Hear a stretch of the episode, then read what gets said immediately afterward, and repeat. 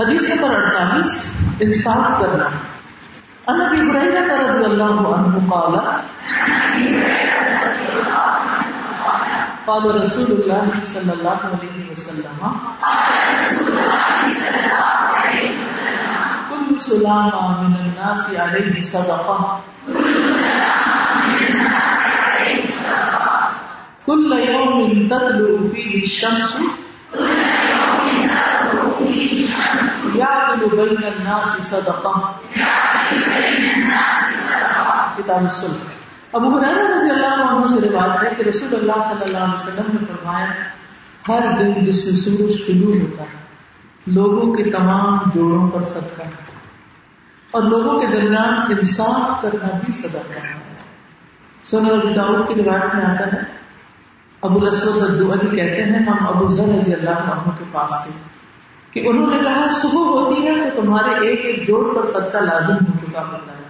اور ہر روز ایسا ہوتا ہے۔ یہ صدقہ ہر روز واجب ہوتا ہے۔ چنانچہ اس کی ہر نماز، روزہ، ہر تصویر تقریب تحمید، صدقہ ہوتی ہے۔ ٹھیک ہے؟ ایک اور روایت میں آتا ہے۔ بنی کے ہر انسان کو تین سو ساٹھ جوڑوں پر پیدا کیا گیا۔ پر جو شخص اللہ الحمد للہ اللہ، سبحان اللہ، استغفر اللہ کہے اور لوگوں کے راستے سے پتھر یا کانٹا یا ہڈی ہٹا دے یا نیکی کا حکم دے برائی سے روکے تو یہ اس کے تین سو ساٹھ جوڑوں کے شمار کے برابر ہے۔ اور وہ اس دن جب شام کرے گا تو اپنے نفس کو جہنم کی آگ سے دور کر دے گا تو دن بھر یہ نیکی کے کام کرتے رہنا چاہیے۔ اب جہاں تک انسان کی بات کرنا ہے، یہ انتہائی ضروری ہوتا ہے سلح کرانے میں۔ اور سب سے پہلے تو خود اپنے بچوں کے درمیان انصاف، ان کو دینے دلانے کے معاملے ہوتا پتہ کیا ہے؟ کچھ بچے زیادہ کیئرنگ ہوتے ہیں لونگ ہوتے ہیں۔ وہ آپ کا بہت خیال رکھتے ہیں۔ پھر آپ کی ساری محبت ان کی طرف ہو جاتی ہے اور دوسروں کو آپ اگنور کر دیتے کچھ بچے بہت کیوٹ ہوتے ہیں، پیارے ہوتے ستاتے نہیں آپ ان کو ٹال بنائے رکھتے ہیں اور دوسرے بچوں کو اس طرح نہیں محبت دیتے۔ تو ہمیں بحثیت والدین کی اس چیز کا خیال رکھنا ہے۔ اور اپنے دل کے اندر ایک انصاف کی ترازی رکھے رکھنے۔ بعض مائیں بیٹوں کی طرف زیادہ مائیں مل جاتی۔ ہیں بیٹیوں کو اگنور کر دیتے تو یہ بھی نہیں ٹھیک تو اولاد کے درمیان انصاف، پھر اس طرح شاگرد ہیں ان کے درمیان انصاف، پھر اس طرح اور بھی جہاں جہاں انسان کو موقع ملے۔ تو یہ ایک بہترین صدقہ ہے۔ اور پھر خاص طور پر لوگوں کے درمیان صلح کرانا۔ یا دل بین الناس میں ایک مفہوم صلح کرانے کا بھی لیا گیا ہے۔ کیونکہ یہ ذاتی عبادات سے بھی افضل عبادت ہے۔ اس کا مطلب نہیں ذاتی عبادات چھوڑ دیں۔ لیکن ذاتی عبادات کے ساتھ ساتھ ان نیکیوں کی طرف بھی توجہ دیں، صرف اپنی ذات میں ہی منہمک ہو کے نہ رہ جائیں۔ کیونکہ عموماً یہ ہوتا ہے کہ جب ہم اپنے کمفرٹ زون میں آ جاتے ہیں، اپنے آرام سے اٹھے، کھایا پیا، ذکر ازگار کیے، قرآن پڑھا، نوافل پڑھے، صدقہ خیرات کیا، کوئی آ گیا، مل لیا، اپنی عافیت کی زندگی بسر کر رہے ہیں۔ اور نیبرہڈ میں دو لوگ لڑ لڑ کے مر رہے ہیں، ان کی پرواہی نہیں۔ تو ایسی زندگی نہیں خود غرضی والی گزارنی چاہیے۔ انسان کو دوسروں کی بھی فکر ہونی چاہیے۔ اگر کچھ نہیں کر سکتے تو دعائی کر دیں، لیکن دوسروں کی بھی فکر کریں۔ اپنی قیمتی وقت میں سے دوسروں کے درمیان صلح کرانے کے لیے وقت نکالیں۔ ایک دفعہ نبی صلی اللہ علیہ وسلم کو پتا چلا کہ بنو امر ابن اوف میں آپس میں کچھ تکرار ہو گئی ہے، تو آپ اسی وقت اپنے صحابہ کو لے کے ساتھ چلے گئے اور ان میں صلح کرواتے رہے، حتیٰ کہ آپ نماز کے وقت پہ واپس بھی نہ آ سکے۔ اس کا مطلب نہیں نماز چھوڑ دی پڑھی، لیکن یہ کہ یعنی مسجد نبی کی نماز کا تو اجر و ثواب بھی کچھ اور ہے نا۔ تو اس لیے پتا چلتا ہے کہ بعض اوقات ایسے کاموں میں پڑھ کر ہماری کچھ روٹین ڈسٹرب ضرور ہوتی ہے۔ ہم کہتے ہیں، آج تو ایسا جھگڑا فساد تھا کہ میرا تو اپنا پڑھنا ہی رہ گیا۔ اس میں بے چینی ہوتی کہ پتہ نہیں ہم نے کوئی نیکی کی یا نہیں، تو تسلی ہونی چاہیے کہ کسی کے درمیان صلح کرانا جو ہے، یہ بھی ایک بہت ہی نفع مند تجارت ہے۔ حدیث نمبر انچاس، اعمال پر دوام۔ ان عائشہ تھا ان رسول اللہ صلی اللہ علیہ وسلم قال، سددوا وقاربوا، واعلموا ان لن يدخل احدكم عمله الجنه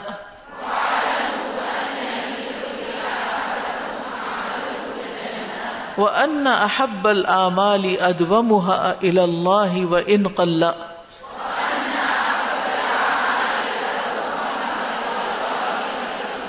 عائشہ رضی اللہ عنہا سے روایت ہے کہ رسول اللہ صلی اللہ علیہ وسلم نے فرمایا، سیدھے رہو، میانہ روی اختیار کرو، اور جان لو کہ تم میں سے کسی کو اس کا عمل جنت میں داخل نہیں کرا سکے گا۔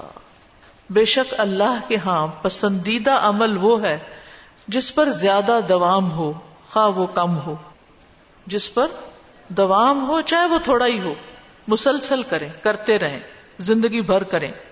تو سد دو وقاربو یعنی اپنے اعمال میں سرات مستقیم اور استقامت یعنی صحیح کام بھی ہو اور استقامت بھی ہو۔ اور قاربو کا مانا ہے میانہ روی اختیار کرو، قریب قریب رہو۔ تو کامیابی جو ہے وہ انسان کو اللہ تعالی کے فضل سے ملتی ہے، صرف اپنے عمل سے نہیں ملتی۔ یہ بھی یاد رکھنا چاہیے۔ انسان نیکی ضرور کرتا رہے کیونکہ ان رحمت اللہ قریب من المحسنین۔ لیکن اس کا یہ مطلب نہیں کہ انسان عمل کو کمتر خیال کرے، ٹھیک ہے؟ بندے کو یہ بتایا جا رہا ہے کہ عمل کافی نہیں، اس کے ذریعے رحمت تو ملے گی، لیکن عمل میں کوتا ہی نہ ہو۔ کیونکہ قرآن مجید میں ایک جگہ یہ بھی آتا ہے ادخل الجنت اب ماکن تم تاملون جنت میں داخل ہو جاؤ، اس کے بدلے جو تم عمل کرتے تھے۔ تو بہرحال یہاں پر میانہ روی کو اختیار کرنے کا کہا جا رہا ہے، اعتدال کی زندگی اختیار کرنے کے لیے کہا جا رہا ہے۔ اور استقامت جو ہے وہ موت تک نیکی کے کاموں پر ہونی چاہیے۔ اور پھر استقامت کا معنی یہ ہے کہ مسلسل ایک کام انسان کرتا رہے۔ نبی صلی اللہ علیہ وسلم کا طریقہ یہ تھا کہ جب کوئی کام شروع کرتے تھے تو اس پر ہمیشگی اختیار کرتے تھے۔ آپ صلی اللہ علیہ وسلم فرمایا کرتے تھے، عمل وہی اختیار کرو جس کی تم میں طاقت ہو۔ یعنی اپنی حیثیت بھی دیکھو کہ کون سی عمر ہے، کتنی مصروفیات ہیں، کیا کر سکتے ہو، کیا نہیں، اس کے مطابق ہی کام شروع کرو۔ کیونکہ بے شک اللہ ثواب دینے سے نہیں تھکتا، یہاں تک کہ تم خود ہی اکتا جاؤ۔ نبی صلی اللہ علیہ وسلم اس نماز کو سب سے زیادہ پسند فرماتے، جس پر ہمیش کی اختیار کی جائے۔ خواہ وہ کم ہی کیوں نہ ہو۔ چنانچہ آپ جب کوئی نماز شروع کرتے تو اس پر دوام اختیار کرتے، جیسے چاشت کے نفل شروع کیے ہیں، تو روز پڑھیں۔ دو کی بجائے چار شروع کیے تو روز چار ہی پڑھیں۔ اللہ کی کوئی مجبوری آ جائے یا کوئی بیماری آ جائے۔ ٹھیک ہے؟ تو کن کن باتوں کا یہ حکم دیا گیا؟ نمبر ایک، درست راستہ اختیار کرنا۔ نمبر دو، میانہ روی اختیار کرنا۔ نمبر تین، احب العمال اللہ ادو و انقلہ کاموں میں دوام اختیار کرنا، استقامت اختیار کرنا۔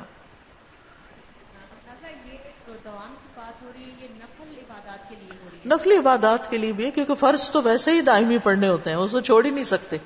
جیسے میں نے آخری حدیث میں بتایا نا کہ نبی صلی اللہ علیہ وسلم جب کسی ایسے کام کو شروع کرتے تھے تو پھر اس کو مسلسل کرتے تھے۔ لیکن جو فرائض ہیں وہ تو کرنے ہی کرنے ہیں۔ یہاں نفلی اعمال ہی کی بات ہو رہی ہے۔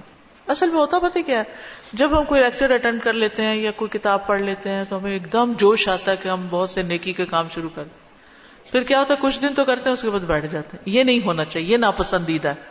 سوچ سمجھ کے شروع کرے اور اس کے بھی مطلب کہ انسان ڈرے کہ میں تو کر نہیں سکوں گا اس لیے بہتر شروع نہ کروں۔ Step by step baby steps لیتے ہوئے ایک ایک کام کر کے اس کی عادت پختہ کر کے پھر ایک اور پھر ایک اور نیت میں ضرور رکھیں۔ السلام علیکم استاذ وعلیکم السلام۔ آپ سے یہ سوال پوچھنا تھا کہ یہاں جو آپ نے بات کی حدیث میں بیان ہو رہا ہے سیدھے رہو اور پھر میانہ روی اختیار کرو۔ تو کیا سیدھے رہنے وہ یہ ہے کہ یہاں پہ منافقت نہ کرو جھوٹ نہ بولو؟ یعنی ہر کام میں صحیح طریقہ اختیار کرو جو شریعت کے مطابق ہے۔ یہ جو بات ہے نا کہ میانہ روی اختیار کرو یہ آپ کی زندگی میں بہت ساری سہولتیں پیدا کر دیتی ہے ورنہ ایسے بوجھ ہوتے ہیں کہ ہم چل ہی نہیں پاتے ہیں اور خاص طور پہ سسٹین نہیں کر سکتے۔ جیسے اگلی بات ہے کہ ہم ایک عمل کو کنسسٹینٹلی کرتے رہیں چاہے وہ تھوڑا ہو۔ جی ہاں کیونکہ انتہا پسندی اور خطرناک ہے۔ ہر چیز کے اندر اعتدال اچھا ہے۔ استاذہ، میں نے یہ پوچھنا تھا کہ ابھی ذکر کی حدیث میں پہلے ابھی آپ نے بتایا کہ اللہ سبحانہ و تعالیٰ سے یہ نہیں کہنا کہ اگر آپ یہ چاہیں تو مجھے دے دیں۔ لیکن میرا سوال ہے کہ اگر ہم اللہ رب العزت کو علیم اور حکیم ہونے کی اس سے کہ اللہ تعالیٰ کو ہم حکیم مانتے ہیں، تو ہم کہتے ہیں، اللہ، یہ میری چاہت ہے، میری ضرورت ہے، لیکن مجھے نہیں معلوم کہ یہ دنیا اور آخرت میں میرے لیے نقصان دہ ہے یا فائدہ مند ہے۔ اگر آپ چاہیں تو مجھے دے دیں۔ ہم اپنے طور پر جو چیز اچھی سمجھیں اپنے لیے وہ مانگیں اور باقی اللہ پہ چھوڑ دیں۔ وہ الحکیم ہے۔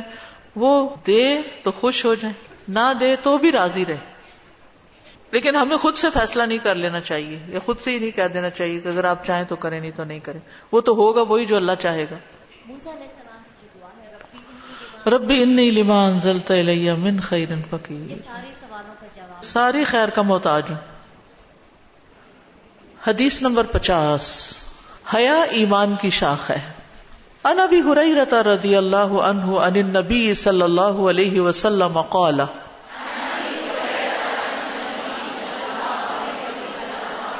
الایمان بدع و ستون شعبتا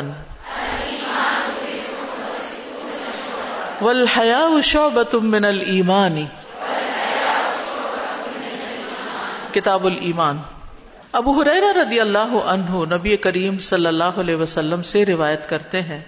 آپ صلی اللہ علیہ وسلم نے فرمایا، ایمان کی ساٹھ سے کچھ اوپر شاخیں ہیں اور حیا بھی ایمان کی ایک شاخ ہے۔ تو ایمان جو ہے، یہ بڑے وسیع مفہوم میں ہے اسلام میں۔ اس کی کچھ بنیادیں ہیں، اللہ پر ایمان، آخرت پر وہ ساری چیزیں جو آپ پڑھتے ہیں۔ لیکن ایمان صرف اس تک محدود نہیں۔ وہ اصول ہیں، بنیادیں ہیں پھر اس کی کئی ایک شاخیں ہیں۔ ٹھیک ہے؟ تو ایمان کا سب سے اعلیٰ اور سب سے ادنا درجہ بھی حدیث سے پتہ چلتا ہے۔ اعلیٰ درجہ لا الہ الا اللہ ہے اور ادنا راستے سے تکلیف دہ چیز کو ہٹا دینا اور حیا بھی ایمان کی شاخوں میں سے ہے۔ حیا جو ہے، ایک قابل تعریف صفت ہے۔ ٹھیک ہے؟ خاص طور پر ان چیزوں کے بارے میں حیا کرنا جن کے بارے میں حیا کا حکم دیا گیا ہے۔ حیا کہتے ہیں ایسے کام سے رک جانے کو جو انسان کو زینت نہ بخشے۔ حیا میں ایک فطری حیا ہوتا ہے اور ایک قصبی حیا ہوتا ہے۔ کچھ بچے بچپن سے ہی فطری طور پر شرمیلے ہوتے ہیں۔ بلا ضرورت بولتے نہیں، بلا ضرورت کوئی کام نہیں کرتے۔ حیا ان کو روکتی ہے۔ اور کچھ لوگوں کو کوشش کر کے اختیار کرنا پڑتا ہے۔ کہ وہ بڑے اوپن ہوتے ہیں، ہر بات بول دیتے ہیں، ہر چیز کہہ دیتے ہیں یعنی کسی سے ڈرتے جھجکتے نہیں، شرماتے نہیں، اور اس میں بعض اوقات غلط باتیں بھی ہو جاتی ہیں۔ تو اس میں انسان پھر اپنے الفاظ کو، اپنے جسٹس کو کنٹرول کرتا ہے اور شریعت کی حدود میں ان کو لانے کی کوشش کرتا ہے۔ اشج بن اثر کہتے ہیں، رسول اللہ صلی اللہ علیہ وسلم نے مجھ سے فرمایا، تم میں دو خوبیاں ایسی ہیں جو اللہ حض وجاللہ کو پسند ہیں۔ میں نے کہا وہ دونوں کیا ہیں؟ آپ نے فرمایا بردباری اور حیا، تحمل اور حیا۔ میں نے عرض کیا کیا میرے اندر یہ دونوں آتے شروع سے ہیں کہ اب پیدا ہوئی ہیں؟ آپ نے فرمایا پہلے سے ہی ہے یعنی فطری طور پر تمہارے اندر یہ پائی جاتی۔ میں نے کہا اللہ کا شکر ہے جس نے مجھے فطری طور پر ایسی خوبیاں عطا فرمائی جو اللہ کو پسند ہیں۔ حدیث نمبر اکاون، حیا انبی مسعود قال قال النبی صلی اللہ علیہ وسلم، ان مما ادرک الناس، من کلام النبوتی اذا لم تستحی فسنا ما شئت. ابو مسعود رضی اللہ عنہ روایت کرتے ہیں کہ نبی کریم صلی اللہ علیہ وسلم نے فرمایا بے شک پہلے انبیاء کے کلام میں سے لوگوں نے جو پایا، اس میں سے یہ بھی ہے کہ جب تم میں حیا نہ رہے، تو پھر جو جی چاہے کرو۔ کلام النبوفا کا مطلب ہے وہ کلام جس پر تمام انبیاء نے اتفاق کیا ہے اور جس کی طرف انہوں نے لوگوں کو دعوت دی ہے۔ تو اس کلام میں یا ان تعلیمات میں سے ایک بات کیا ہے؟ حیا کا اختیار کرنا۔ حیا اللہ تعالیٰ کو نہایت پسند ہے۔ خود اللہ تعالیٰ کی ایک صفت ہے۔ حیا کرنے والا۔ نبی صلی اللہ علیہ وسلم کی صفت ہے۔ کانا نبی صلی اللہ علیہ وسلم شدید الحیا۔ نبی صلی اللہ علیہ وسلم بہت زیادہ حیا دار تھے۔ فرشتوں کی حیا بھی ہے۔ عثمان رضی اللہ عنہ سے حیا کرتے تھے۔ آپ نے فرمایا کیا میں اس شخص سے حیا نہ کروں جس سے فرشتے حیا کرتے ہیں؟ اور حضرت عثمان اس امت میں سب سے زیادہ حیا کرنے والے انسان تھے۔ حیا ایمان کا حصہ ہے اور ایمان کا تعلق جنت سے حیا ایمان کی شاخ ہے۔ حیا کے جانے سے ایمان چلا جاتا ہے۔ حیا اسلام کی امتیازی علامت ہے۔ حیا سراسر خیر ہے۔ حیا کمزوری نہیں، بلکہ ایک صفت ہے، اچھی خوبی ہے اور بے حیائی ایب دار بنا دیتی ہے۔ چاہے وہ لباس میں ہو، چاہے وہ گفتگو میں ہو، چاہے وہ رویے اور معاملے میں ہو۔ کانفیڈینس کے نام پر، بدتمیزی اور بد اخلاقی اختیار کرنا اور بالکل حیا نہ کرنا، نہ بڑے کا نہ چھوٹے کا، جو منہ میں آئے بولتے چلے جانا۔ گالی گلوچ کرنا فوہش گفتگو کرنا۔ اسی طرح لباس کے معاملے میں احتیاط نہ کرنا۔ اب اس دور میں جس طرح کا خواتین لباس پہن رہی ہیں، اللہ کی پناہ۔ اب مثال کے طور پر اگر آپ کی شرٹ گٹنوں سے اوپر ہے، تو کیا گٹنوں سے اوپر کا حصہ آپ دکھا سکتے ہیں چاہے ننگا کر کے یا ٹائٹ کر کے؟ اللہ یہ کہ کوئی تکلیف ہو، جیسے کسی کی کوئی بیماری ہے یا کچھ اور ہے، تو وہ علاج کی غرض سے یا بچے کی پیدائش میں۔ کیا عام حالات کو عورت کو اپنے یہ تھائز دکھانے چاہیے؟ ہم بعض اوقات اتنے سی تھرو کپڑے پہن لیتے ہیں کہ وہ جھلک رہی ہوتی ہیں۔ اور ماشاء اللہ کمیزیں بھی گٹنوں سے اوپر اوپر اوپر اوپر تک چلی گئی ہیں۔ تو کوئی ایماندار عورت، ایمان رکھنے والی عورت ایسا لباس نہیں پہن سکتی۔ اس کے دل کو پسند ہی نہیں آ سکتا۔ اسی طرح سلیو لیس پہننا اور پھر بازاروں میں بھی نکل جانا۔ گلوں کے کٹ ایسے ہونا ڈیپ کٹ آدھی آدھی کمر کا ننگا ہونا۔ ساڑی کوئی بلاؤز ایسا پہننا کہ پیچھے آگے سب ننگا ہو رہا ہو۔ پھر سی تھرو کپڑے پہننا۔ پھر دوپٹہ غائب ہونا۔ یا ہونا تو اتنا باریک ہونا، یا اتنا ریشمی ہونا کہ ہر منٹ میں وہ نیچے گر رہا ہو یہ سب حیا کے منافی ہیں۔ یہ سب ایمان کے منافی ہیں، یہ چیزیں۔ یہ معمولی چیزیں نہیں ہیں۔ ہمیں اس بارے میں اچھی طرح سمجھنا چاہیے۔ بازو کا اسکارف لینا، لیکن وہ اس میں سے بال نکل نکل کے جھلک رہے ہیں۔ یا اتنا ٹائٹ پہننا، یا اس کو اتنا اوپر سے رول کے گلے کے گرد اس کو گھما دینا کہ سینا ننگا ہی رہے۔ یہ بھی ایک عجب سٹائل نکلا ہے۔ یعنی اسکارف پہنتے ہیں لیکن اس طرح گھما کے پہنتے ہیں اس کو کہ حیا کے تقاضے نہیں پورے کرتا۔ کبھی سینے کے دونوں طرف نظر آ رہے ہوتے ہیں اور کبھی اس طرح کا سٹائل پہننا کہ آدھا سینا ننگا ہی ہو رہا ہو۔ اور بعض اوقات خواتین آگے ڈرائیور سیٹ پہ بیٹھ جاتی ہیں اور کبھی موبائل نکالتی ہیں اور کبھی رکھتی ہیں اور سینے کا ایک خم پراپر ڈرائیور کو نظر آ رہا ہوتا ہے۔ اتنی حیا آتی ہے اس وقت یہ کیا ہو رہا ہے؟ کیونکہ اسکارف پہنا ایک پلو پیچھے ڈال دیا ایک پلو آگے لٹکا لیا، دایاں طرف بالکل اس کے اوپر کوئی پلو نہیں ہے، کچھ نہیں۔ خمار جس کو قرآن کہتا ہے ولیا درب نہ بخم اور جو بھی تو یہ جو گریبان ہے، یہ جیب ہے، اس کے اوپر اگر آپ نے اوپر سے خمار نہیں ڈالا ہوا یعنی صرف قمیض کافی نہیں، صرف گاؤن کافی نہیں، صرف آدھا اسکارف کافی نہیں آپ کا یہ سارا سائڈ ڈھکی بھی ہونی چاہیے کہ اگر آپ کوئی چیز نکال رہے ہیں، لے رہے ہیں، دے رہے ہیں، تو یہ سینے کے خام مردوں کو نظر نہ آئے۔ تو یہ ساری چیزیں جو ہیں، ان سے ہم خواتین غافل ہو رہے ہیں۔ اور اس پہ ہمیں سوچنا ہوگا، کیونکہ حیا ایمان کا حصہ ہے۔ یہ کوئی کھیل نہیں ہے کہ ہماری چوائس ہے کہ ٹھیک ہے، ہم اس کی مرضی کا پہن لیں، اس کی پسند کا پہن لیں۔ تو بے حد احتیاط کی ضرورت ہے۔ کیونکہ یار ایمان ساتھ ساتھ ایک جاتا دوسرا بھی جاتا ہے۔ اور جب ایمان کی کمزوری ہو جاتی ہے تو پھر نمازیں بھی خراب ہونے لگتی ہیں اور باقی بھی ساری زندگی کا سسٹم جب بیکار ہو جاتا ہے۔ میں ہاسٹل کرتی ہوں تو میرے پاس بچیاں آتی ہیں آؤٹ آف سٹی سے۔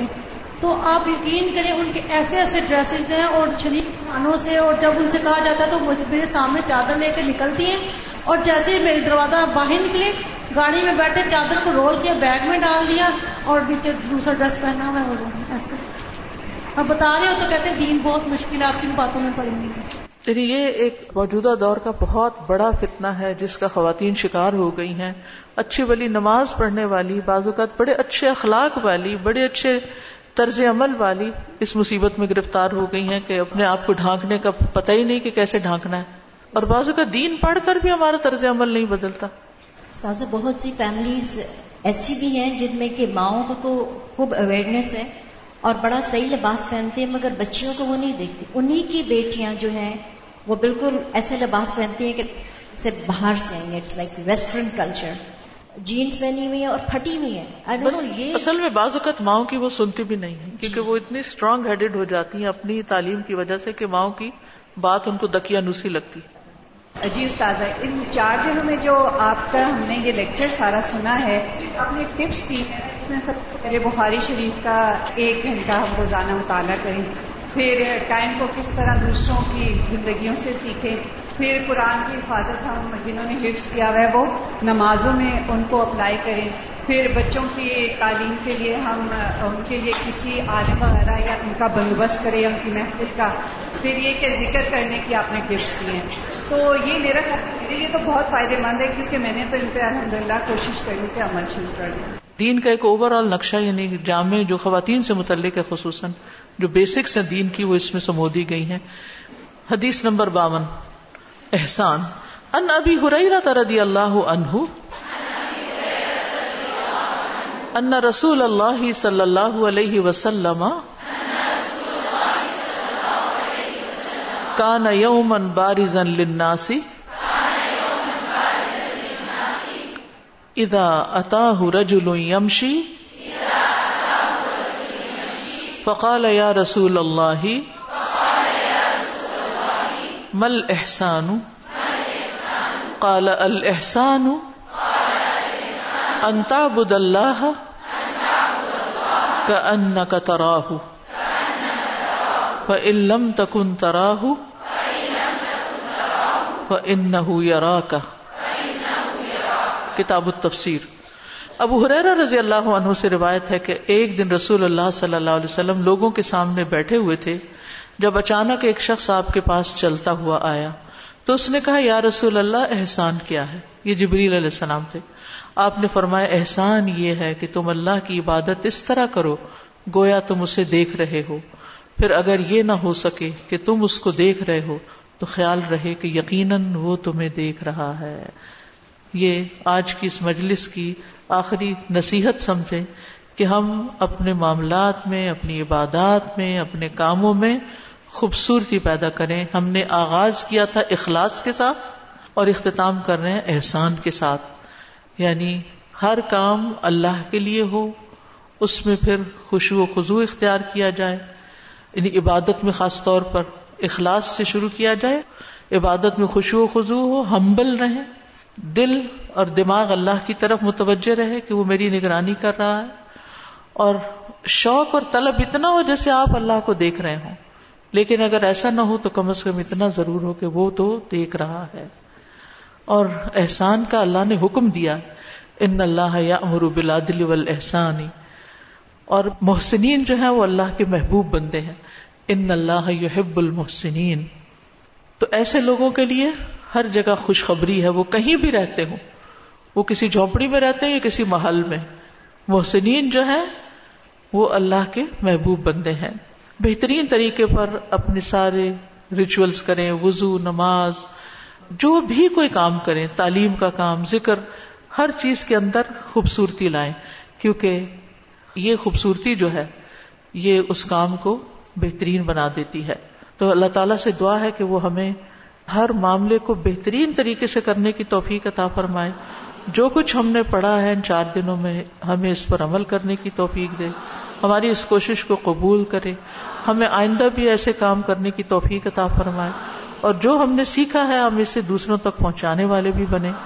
اور جو کوئی کمی کو تاہی ہم سے ہو گئی، اللہ تعالیٰ اس کو معاف کر دے۔